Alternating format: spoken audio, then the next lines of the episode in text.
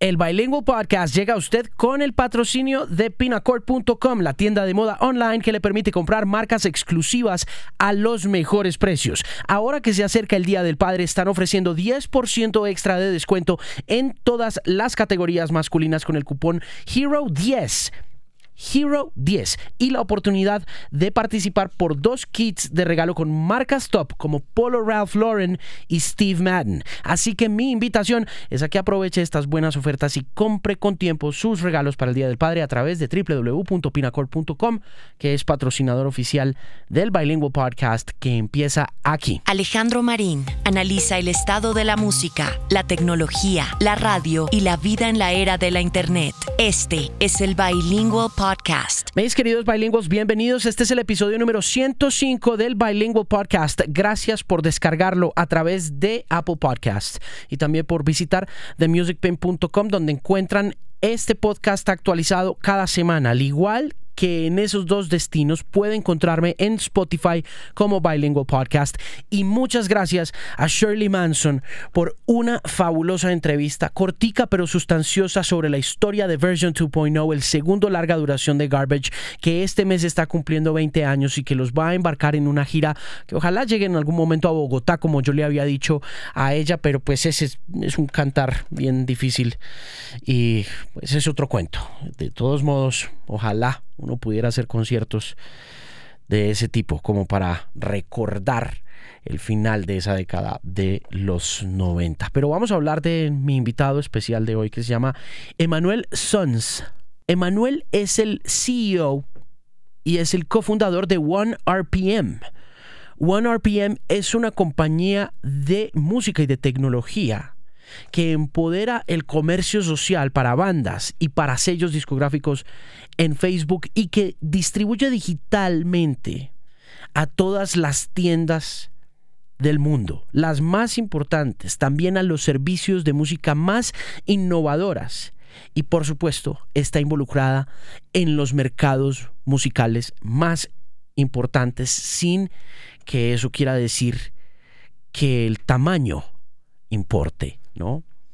OneRPM tiene una plataforma también musical propia que ha venido trabajando a través de la conexión de Emmanuel con Brasil, y tiene sus cuarteles en la ciudad de Nueva York. Pero Emmanuel estuvo aquí hace unas semanas y le debo esta conversación a él, porque creo que es una de las conversaciones más innovadoras que he tenido la oportunidad de sostener con gente que está metida en este negocio de la música y que llegó a este negocio de la música, como llegan muchos, sin absolutamente nada, pero que van construyendo a partir de un sueño que se va contagiando en otras personas que van a su vez propagando esa historia.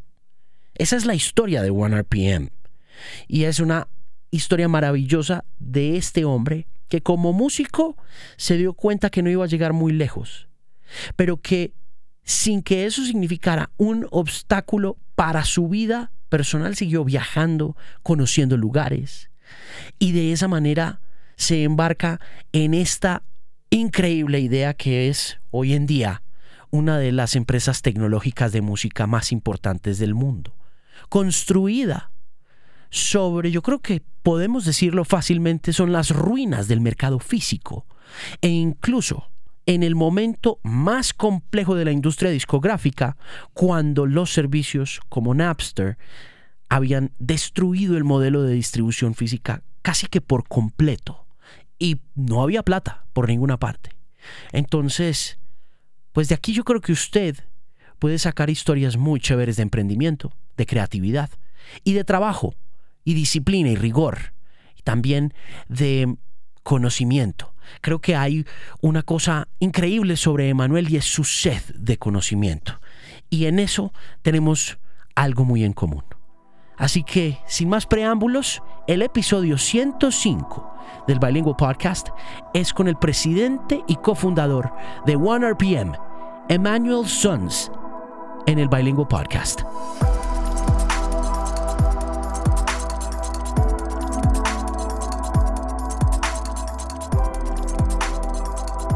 Tell me a bit about yourself, and we'll, you know, get started on a conversation that hopefully will, you know, give us some interesting points to talk a little bit more about everything that's going on in the digital space and music. Sure, sure. Well, first of all, amazing English. Where'd you learn how to speak English before? I was brought, I, I was brought up in the U S, man. Okay. I was I, I was brought up in, in South Florida. Okay, all in a right. small town, you know, close to the Keys called Homestead. All right. It's a little bit like Springfield, like the Simpsons Springfield. It's got a nuclear plant and everything. So that's funny. Well, I grew up in Virginia. I was born in France. My parents are French. I moved to the States when I was three months old. Okay. And um, my, you know, my family doesn't have any music in them except for my uncle, my mom's side of the family. Uh, that's where some of the artistry and all that came from. My uh, great grandfather was a painter and drawer, and there was, I guess, there was some musical component in my mom's side of the family, but you know, I grew up without any music. But somehow, I just became, you know, interested in it at a young age, and.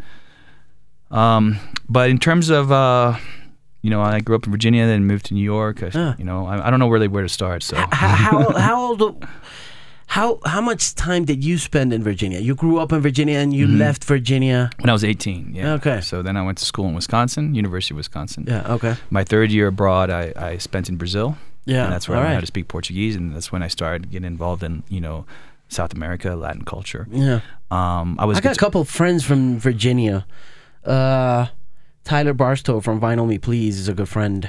Mm-hmm. You know, this uh, subscri- vinyl subscription club, mm-hmm. and uh, he's he's from Virginia. I'm from he, Charlottesville. Okay, so. Now this guy, I I don't know where he's from. I think he's from there, or either from there or from Virginia Beach, but I may be confusing them with.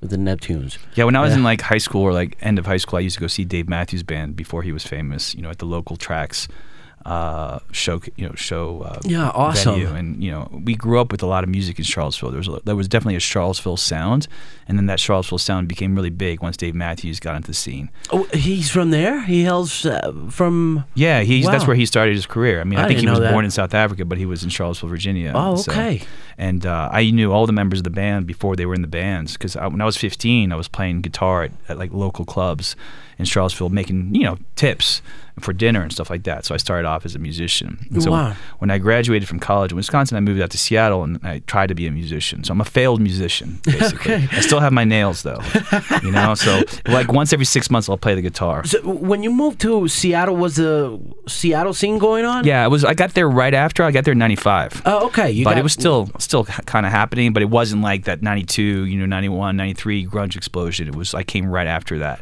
You were Started going to school out. in Seattle? No, I just finished school in Wisconsin. And then moved to Seattle because I was following my guitar uh, mentor. Okay. You know? So he was uh, he got a job, or his wife got a job at the University of Washington in Seattle, and so I followed him out there to to study, continue my studies with music, because I was a classical guitarist. Okay. You know, I started off as rock and jazz and, you know, flamenco, and then I moved over to classical, and, and that was my big career mistake. You know, I think if I had been in a band, I would have been more successful. But as a classical guitarist, you're sitting by yourself in a in a room for six hours a day playing guitar by yourself, and I was killing myself with the loneliness, you know. I couldn't yeah. do it, so I'm a well, team player, not solo.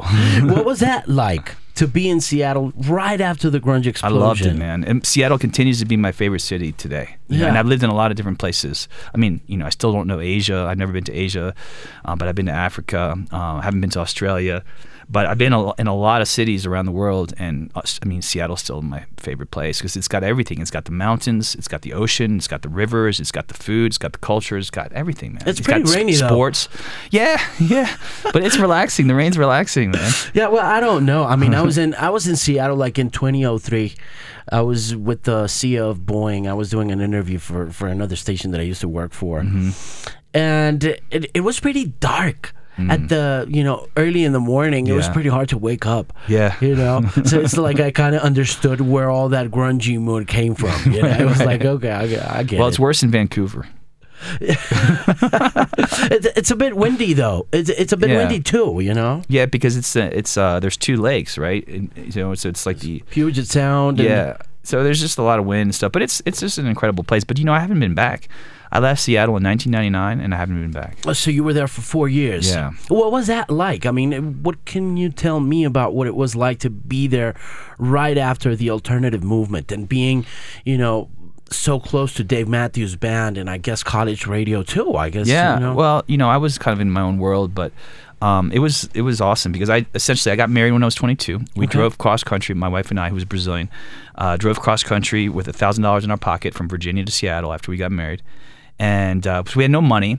We we got to Seattle. I didn't have any friends. I didn't have I didn't know where to stay. Um, we were looking for a youth hostel. We couldn't find it. And all I had was one number of some girl that I knew from somebody else. Uh-huh. And I'm like, I call this girl, you know, and there was no cell phones back then, you know, so I think right. I went to a payphone, you know, and called her. Yeah. And I was like, uh, hey, I'm lost in Seattle. All the streets are the same because there's like First Avenue Northwest, First Avenue Northeast, First Avenue South. I'm like, I don't know where the hell I am. I'm trying to find this youth hostel. She's like, well, where are you? I'm like, I'm on the corner of this street and this street. And she's like, you're a block away from my house. Come over. Okay. So I went over to her house and we crashed here for four days. Thank God she saved our life. Because otherwise we'd be sleeping in our car somewhere in a, in a parking lot, yeah. you know. And um, and then and I had no job, no money, uh, no apartment. And I'm like, well, what do I do first? Do I look for an apartment? Do I try to open a bank account? Do I look for a job? So you can't open a bank account without a, an address, right? Right. Um, and I can't have an address without having a job. Right, because nobody's going to give you the rent. Uh-huh. You know, they don't think you can pay the rent. So I just was like, somebody's just got to give me a break. So I ended up convincing some lady that I'm not some total jerk, that I was not going to not I was going to screw her over the rent. So I found a place to live, and then uh, and I was like, well, I had all these books because I was a book nerd, you know, in college. So I. Yeah. I uh, went to a bookcase company where we bought a bookcase for seventy-five bucks, and then when the guy delivered it to my house, and I, I, by then I had like three hundred dollars left to my name, and so he delivered the bookcase, and I was like, he looked like he might be the owner. I said, are you the owner? He was like, yeah. I was like, well, I'm looking for a job. You know, you think you can give me a job? I just bought a bookcase from you. You think you can give me a job? He's like, well, come over and let's talk next week. So I went over and he gave me a job, and that's how I got started. Wow. Um, but so it's it's one of those things where you you start with nothing, and you grow something. And that's kind of analogous to, and I'm not I'm not going to jump ahead for a second, but that's kind of what I did with my company, one R P M, because I started from scratch with just an idea. You start putting pieces together, and uh, and you build something. And as a musician, I was an entrepreneur. All musicians are entrepreneurs, yeah. in my in my opinion, because you have to build something. You have a vision, and you have to create a team around you. And it's not just about the music. It's there's a business side to it, right. So you have to be an entrepreneur. Um, and, and so I started off being an entrepreneur as a musician in Seattle, um, worked for a small business. So I actually got to understand what it was actually to run a business as a, as a, what's the hardest thing about having a small business? 'Cause it's another one of those things about being an entrepreneur and being a musician, mm-hmm. really comes down to the fact that you really, I mean, there's no way to start big. You That's know? Right. It's one step at a time. So, and it's kind of hard, especially for emerging markets such mm-hmm. as the Latin American market, right. and independent artists to come to the realization and, you know, come to grips with that reality. You know, mm-hmm. you, you're not going to make it. I don't know if it was Prince who said it, that it takes you ten years to become a uh, an overnight success, mm-hmm. something like yeah, that. That's that's probably true, actually. You know? Yeah, you got to pay your dues. I mean, um, as long as you're making progress, you know, um, time is certainly a factor. You have to be cognizant of time because some people lose to- total sense of time, and I think artists, unfortunately, they have sometimes the worst sense of time, despite the fact that you need to have tempo and a good sense of time to play music. In terms of the your goals and your objectives, time can be very fluid, and uh, and when you lose sense of that time, you lose sense of that urgency. Then you don't get you don't accomplish what you need to accomplish. So it's very important as an entrepreneur, whether you're an independent artist or somebody who's starting a business, that you certainly set goals for yourself and certain certain deadlines. You know, your goals have to be met by a certain time, um, and that's hard to do. Um, and that takes some discipline and some, uh, which uh, is something that's really also hard to get out of musicians, even though musicianship per se is a discipline. It absolutely is. You know? Yeah, you have to practice and you have to be focused on your task, but that's why there's lots of talented musicians out there that never make it, yeah. because they just don't have all the components in, in place. You have to be humble. Yeah. You know, I there was a, I used to work with a guy who used to run my office in Mexico City, and he he was working at the time for like E M I or something. He was with a major, and and he was talking to Lady Gaga before she was uh, famous. And she was like, tell me what to do. I'll do anything that needs to be done so I can achieve my goals. So she was humble enough to, to realize that she didn't know what needed to be done, but she needed that guidance from somebody in the industry. And so I think you need to have the drive. You need to kind of have a, a vision of where you want to go, but you also need to understand that you can't just do it by yourself. You need to have a team. You need to have the people in place. You need to have a whole infrastructure. So it's um that's why there's so many few artists that make it. It's tough. It's a tough business. And and I'm an artist that failed. Despite that, I had all the tools from a professional standpoint to be successful. But what I didn't have, unfortunately, was the talent. Yeah, I was just wasn't good enough. but but that was because you made the decision to go into classical guitar. Right, right. I mean, and in that sense, if we go back to the conversation we were mm-hmm. having yeah. at the beginning, and you said uh, that was your mistake because you were more of a team player. Mm-hmm. Now, when you look back up on it, you you, you probably have to take that back, you know, because it's not really a mistake. You know, do you really, I guess the question is, do you really make mistakes, or does it just, does just life happen and puts you where you should be? Correct. I think that's a great choice. Well, um, I'll, I'll, I'll tell you why I ultimately chose not to pursue a path as a musician. Yeah.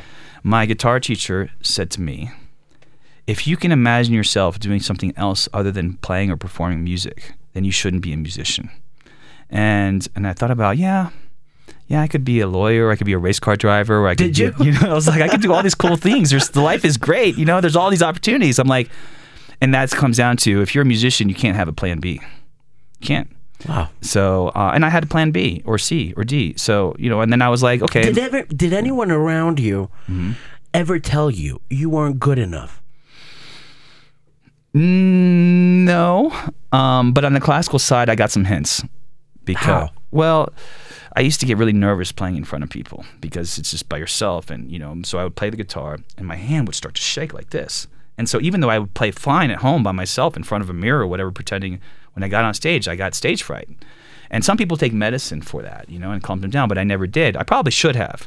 Um, but I, as I tried to make it into the classical world, um, I had a guy who I really respected, and he said, "Look, you speak all these languages." Um, you have this great degree. I mean, you know, maybe you should think about something else. And I'm like, oh, okay, he's telling me something, you know. And that's when I started to have conversations to reflect, you know, as to, you know, maybe there's some other path. So I ultimately left music, went back to school, got a graduate degree in economics. That, what year was this? So I, I quit music in like ninety-eight, ninety-nine. Okay. And um, you were still in Seattle. Yeah. So about ninety-nine, I quit music. I moved to Philadelphia, got a job in Philly. Uh, working for an international... Uh, you moved all the way from the West to the East Coast. Correct. And lived in Philly for two years and worked for an international company that did medical evacuations, which was really cool. So you got to go, let's say, like, there's this guy who's working for International S O S, or not International S O S, like Doctors Without Borders in the middle of Africa. Wow. And somehow gets shot in the middle of the jungle. Mm-hmm. So we would coordinate a helicopter to go pick him up in the middle of the jungle through some with a G P S thing or whatever, and land and medevac him to the nearest hospital, and then eventually repatriate him back to his home country, whether it was France or U S or wherever. So, how'd you land that job? I mean, that's I just got lucky. That was a cool job. I mean, and yeah. It's a very different thing from what you were totally. doing as a musician. Because of my language skills, I spoke uh, French and Spanish and Portuguese. Um, so. Why? Why do you have that gift? I think it's the musician's ear, you know. Um, so I grew up speaking French and, and, and Did English. Did the parents have? Yeah, okay. My parents are French, right? Your, so I grew parent, up bilingual. Okay. Then I studied Spanish in school okay. for eight years, and then I went to Brazil and, and became fluent in Portuguese. So I had those four languages. Now my Spanish is a little bit, you know, Portuñol. I speak more Portuñol than, than than Spanish. When did you live in Brazil? ninety-three, ninety-four. Okay. Yeah, right before I graduated from college. So basically uh, a year and a half in Brazil, in São Paulo. And this was because of the wife? No, I just went down there for the adventure. Actually, I went down there. I like to tell people I went down there out of uh, laziness. so uh, it's a funny story, actually. So I had to, uh, I wanted to go to Argentina for my third year abroad. Don't bl- don't hate me because I wanted to go to Argentina. Yeah, that's all right. Don't worry about it, man. We're so cool with the Argentinians. They were like, um, they were like, so uh, the school had said you have to write a five hundred word essay in Spanish to, to get into the program. And I'm like, really? I gotta write a five hundred word essay? That, that's that's like a pain in the ass. And they're like, well, you can go to Brazil. And I'm like, well, do I have to write an essay? They're like, no. I'm like, done. Let's go to Brazil. So I like to say I went to Brazil out of laziness. What, aside from the language, what did you get out of that experience living in Brazil? Yeah, that really opened up my world because I was a sheltered kid, grew up in a university town in Charlottesville, Virginia, and then went to another university town, and then went to, you know, I, I, I lived a sheltered life. And so uh, when I got to São Paulo, I arrived in probably one of the nicest neighborhoods uh, in the city at the time, and you know, this is early, so this is like Sao Paulo ninety-three, ninety-four was a very different country than it is today. Even though I was in one of the nicest neighborhoods, I had never seen so much poverty in my life. You know, I was like struck by it. The urban poverty, just the homelessness everywhere, street kids everywhere. This is, you know, right after Brazil started to democratize, the Fernando Collor had just been uh, impeached. I mean, you know, the the, the the the dictatorship had just ended, really, you know, because the dictatorship ended in eighty-five, but it really lasted till nineteen ninety when they actually officially walked away. So they had only been doing had two or three years of democracy by the time I got there, and their democracy was in crisis because their president had just been impeached, and the, the country was in shambles, hyperinflation. So it was an amazing, amazing experience because I loved the people. I discovered a culture. I traveled all around Brazil for three or four months by backpack. Um, I got involved in the music scene, but it, it created I, it created a social consciousness in me that I didn't have before because I hadn't been exposed to the kind of poverty and the things, you know, the struggles, the economic struggles that everybody talked about. Um, so it really, uh, it, it opened up a, a, a, an awareness, but also a curiosity. How does this happen? Like, mm-hmm. how does a country like Brazil, that's huge, that's also a melting pot, didn't work out like compared to the U S, which has a similar history, you know, yeah. you know, immigration, slavery, things like that. So ultimately, that curiosity um, led me to pursue a degree uh, in international affairs and economics, which kind of explained to me how economies evolve, how societies interact, and you know, it just it, so I got a degree in that, which actually was very helpful for me to eventually uh, launch my own business, because it gave me kind of the understanding the, of the political economy, of the you know the economics in general, uh, trade, and all that kind of stuff. I could understand how to to, to grow an international business or build an international business, hmm. which is what I've eventually done with one R P M. Yeah, and Brazil is so different. You know, it's. When it comes to where it's located, mm-hmm. South America, mm-hmm. as opposed to Argentina or Colombia or mm-hmm. Ecuador, you know, yeah. it's like a totally different ball game, and it's not just because of the language, right?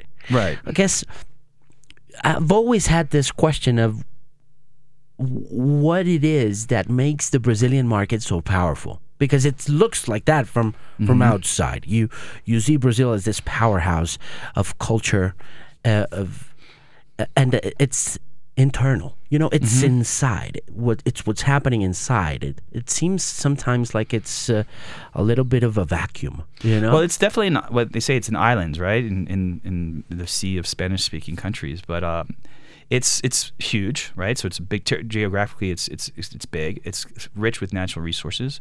Uh, so they're self-sufficient in, in energy, right? They produce enough gas and oil to be self-sufficient. They're an exporter of, of energy as opposed to an importer. They have a very strong manufacturing uh, component to their economy. Um, so they're pretty well diversified, uh, which makes them, you know, uh, because they're diversified, they have more stability, right? But they keep shooting themselves in the foot with their own political crises, which then translates into economic crises. But that's all self-inflicted wounds, right? They could, they still could be this amazing powerhouse, but because of corruption, because of, you know, just the way they are, I mean, because of the political corruption that's always been there since the beginning, um, they they uh, they kind of screw it up. Um, they you know they they say I think the comparison is that you know when when the pioneers went to the United States, they went there to build uh, uh, a country and stay there, right? Um, when the Portuguese went to uh, Brazil, they went there to exploit it and extract resources and bring it back to Europe. So it was always kind of an exploitation type mentality. To and this is a very simplistic analysis, of course. Yeah. But that's what people like to compare. Why? The United States maybe was successful, you know, in the long run versus Brazil, it's kind of had its ups and downs. Hmm. When does one R P M start? It started in two thousand ten. I had the idea in uh, two thousand seven, um, but I didn't have the technology, and I don't have a technology background, so it took me three years to get the technology right. You were in Seattle in from ninety-five to ninety-eight. To, yeah, to ninety-eight. Okay. And then I moved to Philly. So was there, was Seattle um, technological... Mm, power at, at that moment? Not really, no. You know, be- before the internet bubble burst in two thousand? It was, but I wasn't, you know, I was just... You a, weren't there. I was just some grungy musician playing classical music. Like, I was just living in... I didn't even know... When, when did you get into tech? So I got it. So I started a company. Um, my idea uh, for working in music happened when I was living in Boston. I was working as a business consultant, and I was learning a lot about business and And I had an idea for a socially conscious record label, uh, which is called Verge Records, V E R G E. And Verge means the extreme edge or margin. That's a literal definition of Verge. Um, so I wanted to represent uh, music from marginalized communities on the edge of society, on the periphery of society, find artists from those communities, release their music, and take a percentage of sales and reinvest those those profits or percentage of sales into music education programs for at-risk youth. That was the concept. I moved from Boston to New York to, to start that company. I won a, a business plan competition at New York University in two thousand six. I got fifty thousand dollars for winning that competition. And as I was running the business and signing artists, and I was working with Brazilian artists, actually doing stuff with favelas and, you know, kind yeah. of urban areas. Uh, and I had some successful projects, did really well with my first release, got top ten on iTunes, and was got fo- featured on the New York Times and what was National that? Public Radio. It was kind of a, it's a long name. It was, it was a compilation of, of artists from from the favelas in Rio. It was called The Inspiring New Sounds of Rio de Janeiro. Probably the worst title ever, but it just still did well.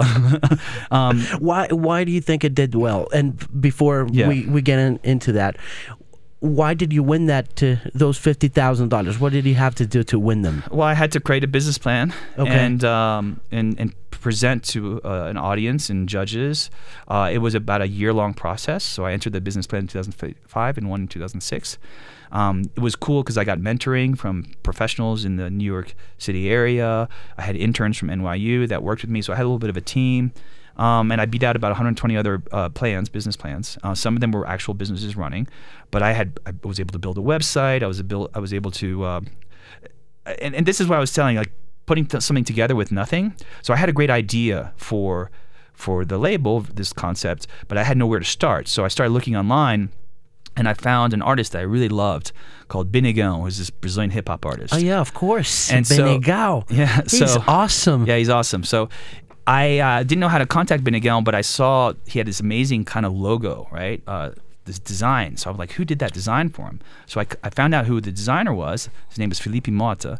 Contacted Felipe and was like, hey man, I'm, I got this concept for this label.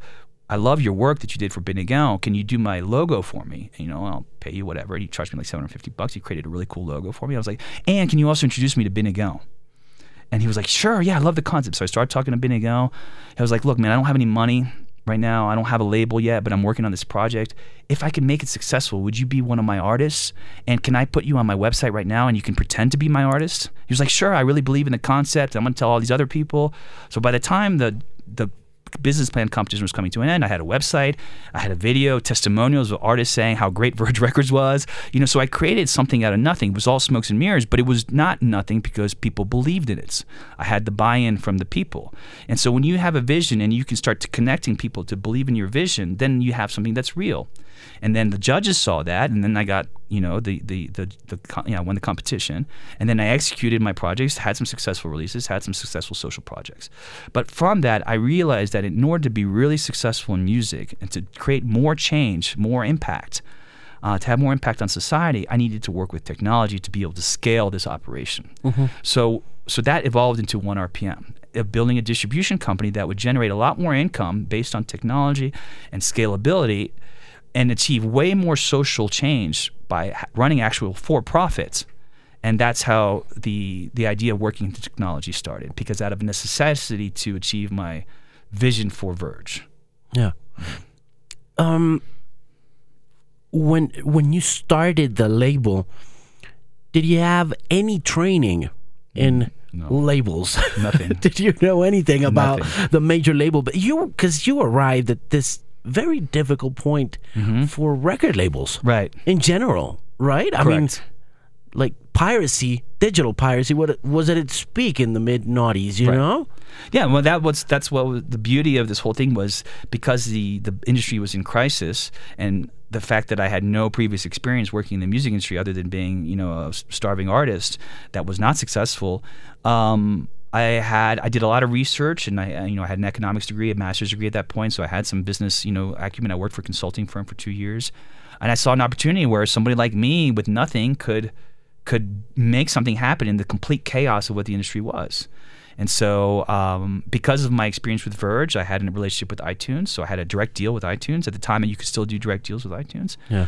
So uh, that was my first thing. You know, I was able to have a business to upload. I could upload music directly to iTunes. It was manually done at the time because iTunes had an interface called iTunes Producer that you could just manually upload. So I said, well, I need to just recreate what iTunes has for iTunes, but for all the other services. But that took three years. So by the time two thousand ten came around, and you know, I was really kind of, I felt I was late to the market for the U S to compete, and I had no financing. You know, I don't have any, I never had any funding. I was like, where can I do this to make it successful? Where can I go? Well, Brazil was a logical place because the big market at the time was the fifth largest economy in the world because the real was stronger uh, back then, and I knew people in Brazil because of Verge. Um, I knew there was not a whole lot of competition, so I said, let me go do it, do it down there, and that's what I did. And fast forward eight years later, I mean, today one R P M has about seventeen, eighteen percent market share wow, for the whole market. And it's a huge market. Yeah. So we really dominated that market. And in, in starting in two thousand fifteen, because of our success in, in, in Brazil, we've been able to expand our operations to Colombia, to Argentina, to Mexico City, and to other cities in the United States. So now it's a, you know, it's a, it's a strong enterprise, a global enterprise. Was iTunes key in your business? Absolutely. I mean, this is the one st- I, from that, because I had a deal with iTunes, which was the biggest store in the world, the only really one that was important, I was able to do deals with all the other providers. You were doing it directly, mm-hmm. so that gave you some leverage. Correct. Yeah. I had the I had the contracts, I didn't have the technology, so that took me some time to build the technology, and, and honestly, it was really, really, really hard. Yeah, I, I can imagine. And, I mean, you know, for years, you know, for the first two years after I launched the company in two thousand ten, I lived in my office in Brooklyn for two years because I couldn't afford rent. I had to live in my office, which was no shower, no kitchen for two years. So that sucked, you know. But that's talking. I mean, but that's what happens when you don't have financing. You know, you, you have to put the pieces together. Up, how do you put, how did you put up with that? I mean, it, honestly, I don't think I had a choice, man, because it was like, you know, remember in two thousand eight there was a global economic crisis. People weren't hiring. Yeah. There was no, I couldn't raise capital for a music company because music sucked at the time. Nobody wanted it. People ran away from it. Um, I was so far out of working for somebody else because I'd really quit working for other people since two thousand five. Nobody's going to give me a job, right? So it was like I had no choice but to make this work, you know? Um, so my back was against the wall. And I was, sometimes I'd walk around New York City looking at people living on the streets. I'd be like, that could be me. I know. It's, yeah. When you look back on it, I guess it's, it all boils down to faith in one idea. It, you know? Yeah, I mean, I, I had a very, very strong vision, you know, for Verge and for one R P M, and I really believed in it. And uh, when I went to Brazil, I mean, immediately we started having uh, success, but, you know, it was not a, there was not a market in two thousand ten in Brazil. There was no digital platforms. The only thing that was selling in Brazil was ringback tones, and I didn't have a deal with Claro or Vivo or TIM and all these mobile carriers, so I couldn't even do that. Yeah. So the only thing I could do was export music from Brazilian labels to the U S to sell on iTunes or to Europe, and that was a very, very, very small business. Obviously, because it's like we're talking recorded music business, which yeah. was the worst business to be in correct. in twenty oh eight. Correct, correct. But now it's a good business to be in. It is. Yeah. When when you started back in twenty oh eight, did you know about Spotify happening? I didn't. I mean, uh, we had no knowledge of streaming. I had no knowledge of streaming at that time. I heard of Spotify like after I launched it in two thousand ten or two thousand eleven. I was only focused on, like, my first companies that I worked with were companies don't exist anymore, like I, other than iTunes. So I had uh, a deal with LimeWire. Do you remember LimeWire? Yeah, of course. I had a deal with this company called Amy Street. Amy Street was a New York-based download company that eventually became Songza, that eventually yeah. sold to Google for thirty million dollars. I remember that. Right? Yeah. So I worked with those guys because they were N Y U kids. When I won the business plan competition, they were they were still in, in undergraduates. So I got connected with them. They're like, we got this cool project. They were super cool entrepreneurs, really. And so one of our first deals was working with Amy Street. Um, so yeah, there was just all these little things, you know, that we were doing, and, and I had no idea where it was going to go. You know, I had no idea. I just was like, this is what I want to do. I'm just going to continue doing it, you hmm. know. Um, and then we started working with YouTube in two thousand thirteen, and okay. that's really when we started to make some money. Okay. Because YouTube was really the only game in town still that was generating enough traction, in, at least in the markets that we were in, in LATAM, that, you know, made us money, because nobody was buying downloads also in, in Latin America. No one. So because of our experience working with YouTube and being more, because it streams, our company was very well suited for the ch- for the change from downloads to streams. We never had downloads to begin with, so when the when streams started picking up, we were we knew how to work with it, and so we grew very fast because of that as well. Yeah, is YouTube going to stay here in this ecosystem forever for free? Um, I don't know.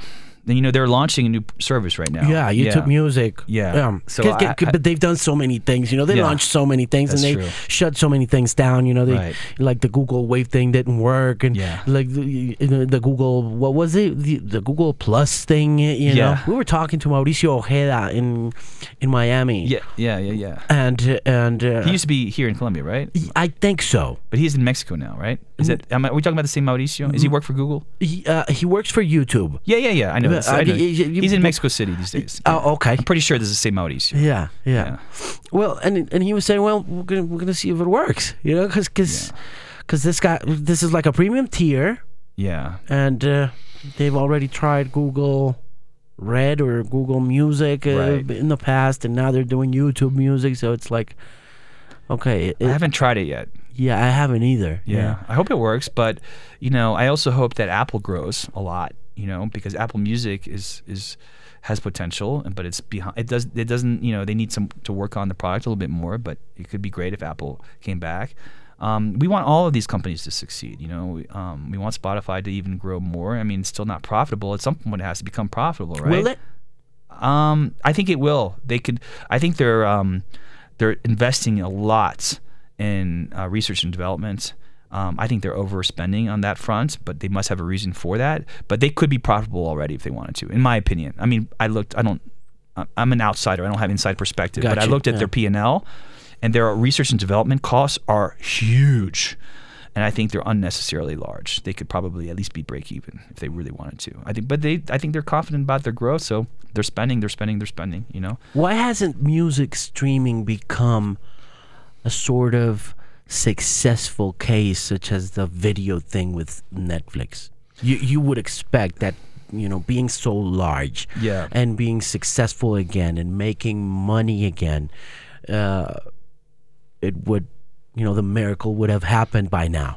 I think there's uh, a lack of uh, cooperation amongst the industry players. So despite the fact that, you know, the majors have owned a significant stake in Spotify or in other streaming services. Um, but they're also divesting, you know, they're, correct, they're, they're divesting their stuff out. You know, correct. Sony just sold all their, sh- right. or, you know, like forty-five percent of it. Right. Why, why do you think they did it? Um, I don't know. I don't know. Um, I mean, it, it it's a, it's a cash, you know, this cash that they have now. And, but what they need, what they really need to do, the industry needs to come together and just push it, you know, and just like collectively work together to grow. And I haven't seen that happen. It's starting to happen more and more, but if they wanted, the industry wanted, you know, and the, and if let's say Apple, Deezer, the majors, you know, uh, the independent organizations like Merlin, which is this worldwide independent organization, if they all got together and be like, we're going to do a, a marketing campaign, a global marketing campaign to convince users, fans to join these services, we'd have a lot more users. But there's not a consensus or a cooperative effort to go out and build that industry. And I think because there's still this mentality, especially from, I hate to badmouth the majors, but I suspect there's still this, ex- let's get as much as we can now because we don't know what the future holds. Yep. As And the other thing is, um, I think the even though we talk about artist compensation and artists need to be compensated more and et cetera, et cetera, they will be if we have more users. But at the same time, the majors are extracting such a high price in terms of how much royalties they need to get from Spotify that it makes it hard for then Spotify to be profitable and then to invest in further growth. Mm. So there's just like, uh, like they can't really get started because to you know, there's there's there's not an equilibrium point because I think the there's a, a pressure from the, the industry to get as extract as much as they can, which then kind of cripples the growth of the service because they're not profitable. And then because the independents don't want to get paid less than the majors, right? Then then the independents like say, hey, you need to pay us the same as well, or you know, screw you, we're not going to license you our content. Yeah. And that's why there's organizations like Merlin that team up, you know, and, and represent hundreds of, or thousands of, of independent labels worldwide. That today Merlin represents eleven percent market share of the global industry, which is significant. So they act as the fourth major. And uh, so there's a lack of equilibrium and a lack of consensus to help grow. Now, last year Spotify said we need to lower everybody's rates. Everybody took a haircut, took a pay cut to help them grow. But in fact, I, might, I don't think it was enough. Now, I don't want to argue for less money for me and for my clients.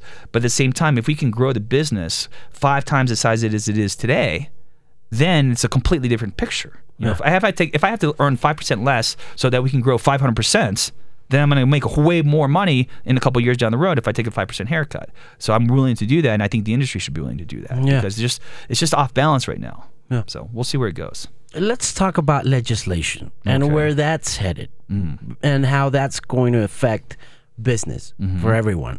Okay. And what R P M thinks about, you know, legislation right now for everyone in the business. What's your take? Is is it ever going to change? Are we going to renew legislation? You know, is is is the United States, the biggest market in the world, going to actually sit down and, you know, modernize? Uh, is is this you modernization mean like, you mean, you mean act? The co- you mean the contracts and the yeah, ways that the splits of the royalties? Or? Yeah, everything. You know, because you some uh, copyrights, right. copyrights laws, everything that seems to be setting us back. There, there. It is a little bit of a mess. Um, it should be more fluid. I think. It, I think there is changes. I mean, there are changes occurring right now. The the publishers are, are going to earn more starting. Like, like there's a grad, a gradual shift for songwriters to earn more over time because the emphasis has been on the masters. Right, Nas, masters usually would get ninety percent, and the publishers would get ten percent. So I think their uh, publishers are getting like closer to fifteen percent over the next five years, and then masters will get eighty-five percent. So there is that change happening, which which is good for the songwriters and good for the publishers. Um, obviously, the labels on the master side weren't crazy about that, but ultimately, man, it comes down to can we build. Uh, can we get five hundred million users streaming globally right now instead of one hundred million is why we have, or one hundred fifty million that we have. Right. If you get to five hundred million, everybody's going to be super happy. And that five hundred million is attainable. We just need to have uh, a cooperative effort to grow the industry, that, which hasn't happened yet. Yeah. Why? Because people sell people to self-interest. It all yeah. comes down to self-interest. Yeah. You know, as opposed to working together. You know, um, it's it's uh, capitalism at its worst, I suppose. They would say it's capitalism at its finest. You know, I mean, but it's, I I uh, I don't get crazy about legislation, but I think uh, I would love if, if the government's legislated that everybody had to pay ten dollars for a music service per month in, in the world. That would that would make my life easier. that would be that would be awesome. That's not going to happen. but um, but no, I think um. I do feel very confident the music industry is going in the right direction. I mean, we've seen this tremendous growth. You know, the industry, especially in LATAM, the industry is growing at almost one hundred percent a year, you know, or maybe a little less last year, but it's very healthy growth. Yeah, I was going to ask you about that, the role of Latin America in this new stage of recorded music and what R P M thinks about it. Thinks about it. Um, why are we so important? Well, it's uh, it's a booming market. There's great music here, uh, love of culture. People are social, uh, so music engage, music consumption and social engagement go hand in hand. Um, music services are becoming more social, and social services or social media companies like Facebook are are eventually going to monetize. It's taking a little bit longer than usual than I would like to see, but you know, Facebook is moving in that direction of being able to monetize content and pay rights holders. Um, Oh man, that's happening right now, but it's going to be even better in two years. Um, so I think the combination of robust m- musical culture, people ha- love, you know, have a, a joie de vivre, so to so to speak, you know, in in, in Latin America, um, and they also uh, are social. That it's just it's just a growth market, and as the as the you know technology improves and access to to better internet connections improves, you're, you'll continue to see pretty good growth. Does the fact that we love our music for free uh, affect this growth and this expectation of people such as yourself to have this one hundred million people market turn into a five hundred million people market?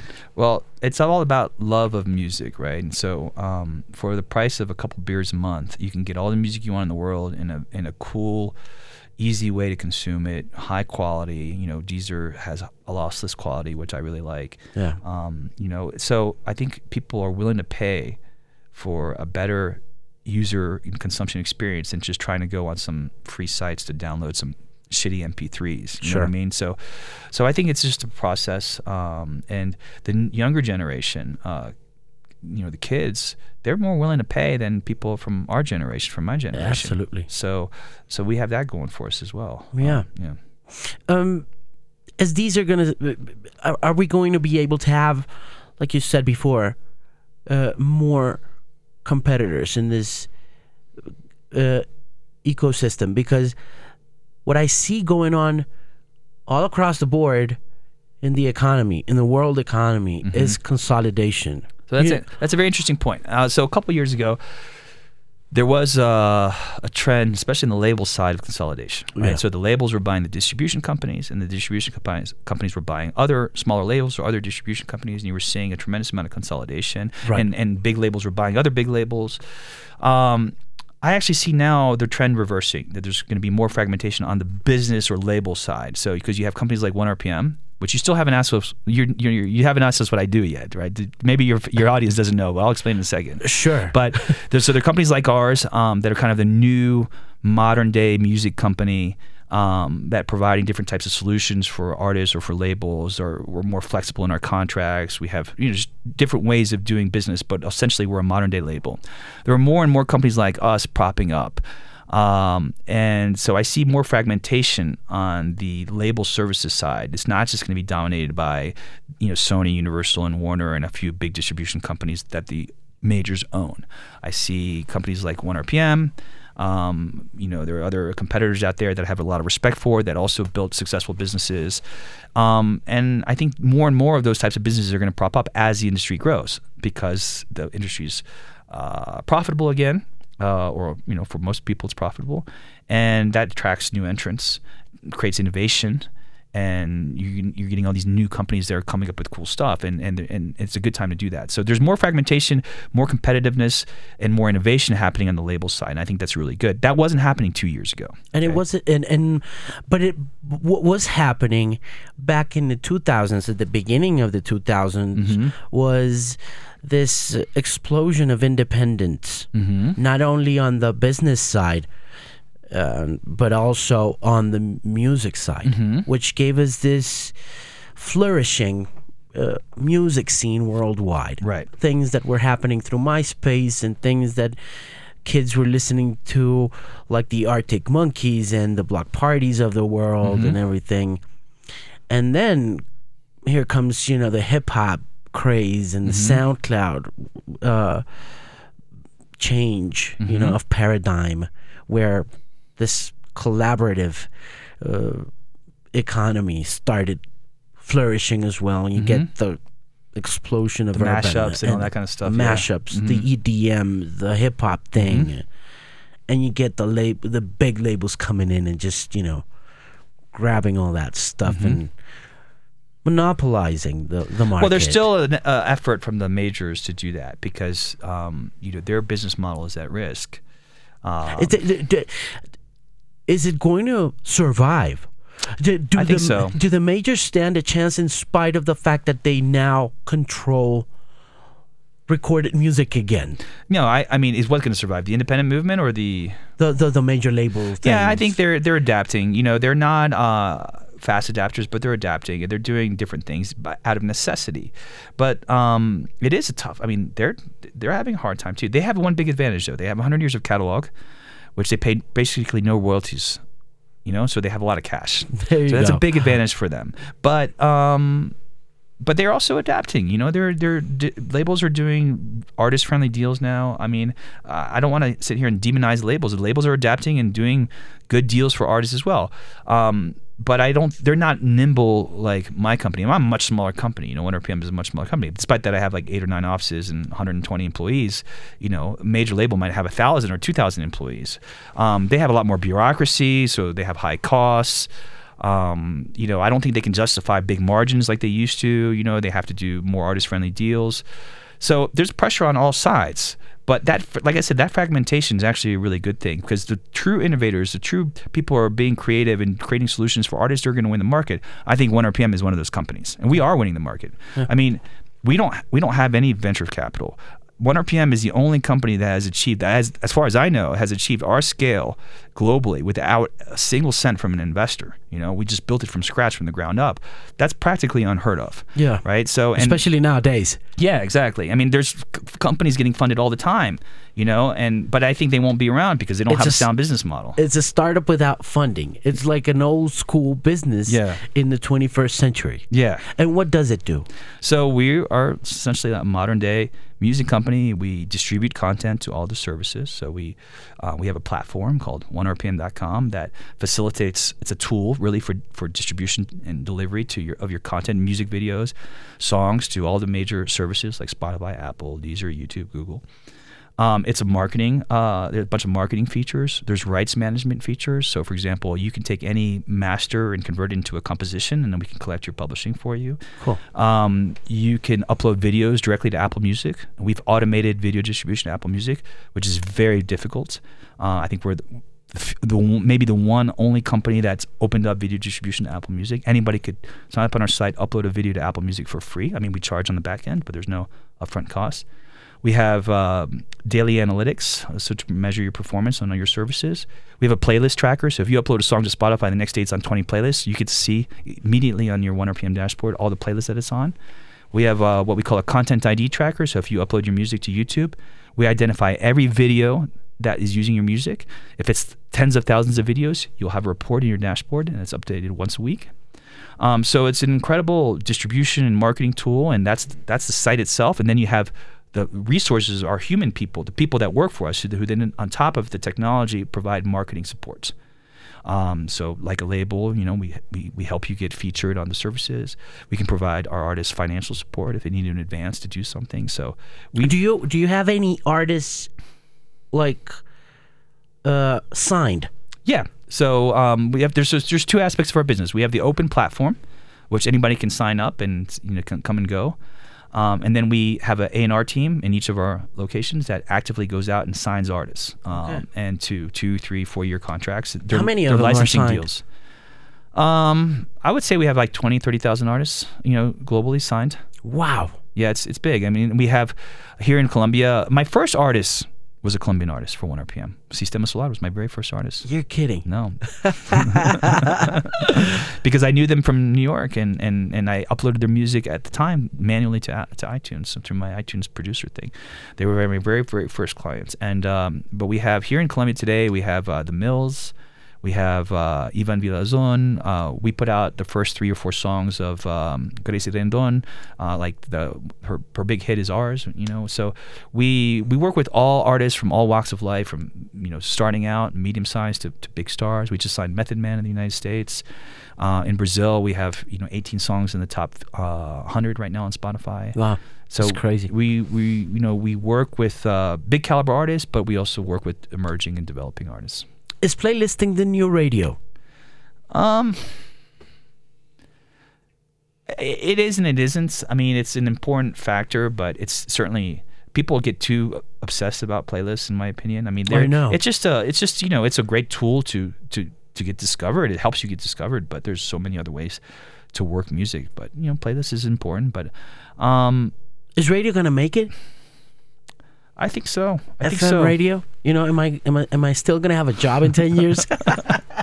I think so. I think so. I mean, it's you know, formats all. Uh, every format has to evolve. You know, so uh, but it's true that you know, with smart cars, um, you know, streaming is gonna be picked up, being picked up in smart cars. That's exciting for for me.